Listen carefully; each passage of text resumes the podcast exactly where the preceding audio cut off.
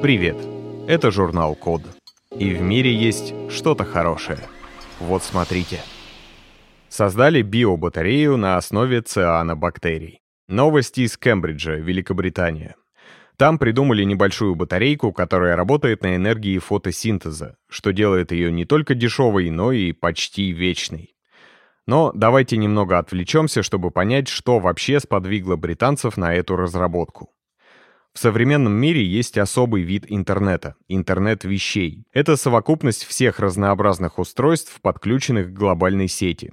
Часто они взаимодействуют с интернетом без участия человека, но на пользу ему. Это могут быть умные чайники, датчики температуры, влаги или освещенности, погодные сенсоры и много чего еще. В общем, это части систем автоматизации, которым постоянно нужно быть на связи, а значит им нужно откуда-то энергию брать.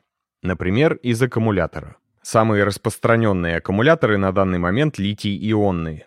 Но тут вот какая штука. К 2035 году количество устройств в интернете вещей, вероятно, достигнет триллиона штук. Чтобы запитать всю эту кучу устройств от литий-ионных аккумуляторов, понадобится в три раза больше лития, чем ежегодно производится во всем мире.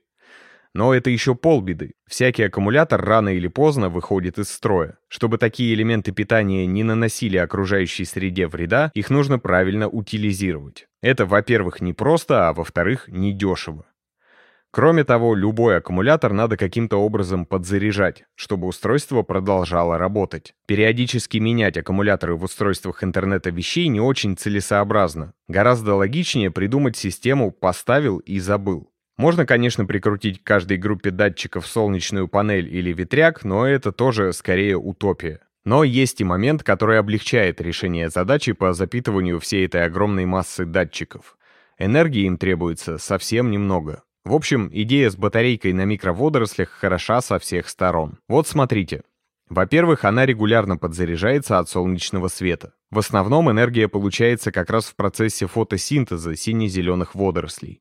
Само устройство получилось размером примерно с пальчиковую батарейку.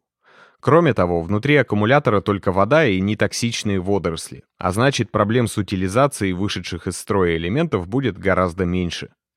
Но самое главное в этой новости — то, что система уже показала свою жизнеспособность и, я бы даже сказал, выносливость. Она непрерывно питала процессор, который часто используют в подобных устройствах на протяжении полугода.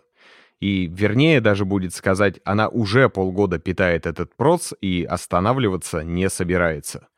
Конечно, как и у любой разработки, у этой есть и свои недостатки. Например, то, что батарею нужно будет располагать не внутри устройства, а снаружи, чтобы на нее попадал свет. Но сама идея очень классная и перспективная. Может быть, через некоторое время в длительных походах не придется раскладывать большую солнечную батарею или крутить динамо-машину, чтобы зарядить мобильный телефон. Обо всем позаботится солнце и водоросли. Спасибо за внимание. Заходите на сайт The Code Media и подписывайтесь на нас в социальных сетях. С вами был Саша Начито. Скоро услышимся.